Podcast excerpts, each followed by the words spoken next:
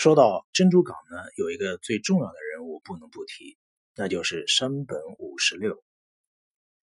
应该说，相比东条而言，山本五十六是一个天才。他来自一个贫困的家庭，但是超级聪明，从小就是学霸。毕业以后，在战争当中很快就显露出军事的天才，一路飙升。在东条好不容易当上小队长的时候呢，他已经是海军的高级军官了。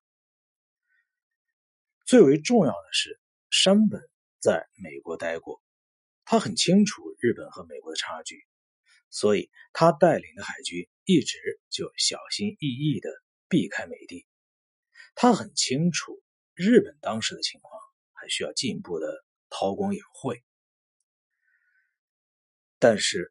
随着对华战争的扩大，东条这样的人一路高升，野心也是一路膨胀，当然接受不了韬光养晦这种胆小鬼策略。那么，在无法说服东条的情况下，山本五十六一反常态，积极制定了珍珠港偷袭的计划。根据回忆，在开战之前，山本五十六就对海军大臣。永野修身说：“日本必败无疑。哎，明知必败而战，这就是天才的选择。由于山本五十六出色的能力，在二战当中，美帝一直把他视为最可怕的对手，一心一意的要干掉他。后来把高科技的手段都用上，才终于抓到机会灭了他。”有部电影叫《刺杀山本五十六》，就是讲这个事儿的。总结一下吧，决定国家命运的不是牛人，也不是天才，而是傻逼。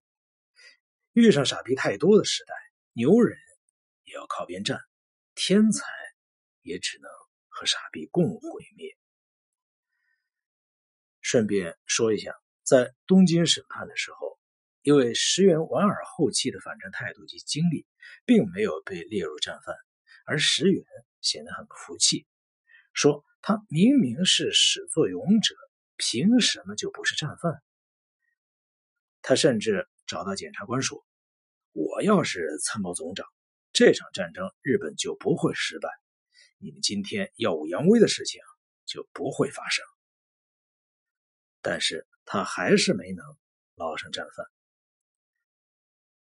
还是在东京审判，东条英机发现，怎么战争的所有的罪名都推到了自己的身上，这才第一次意识到，嗨，自己是个真傻逼。在此之前，尽管他嘴上谦虚，但是心里却认为自己可是世界上最聪明、最伟大的人。什么是傻逼呢？就是根本不知道自己是傻逼，还以为自己是真理。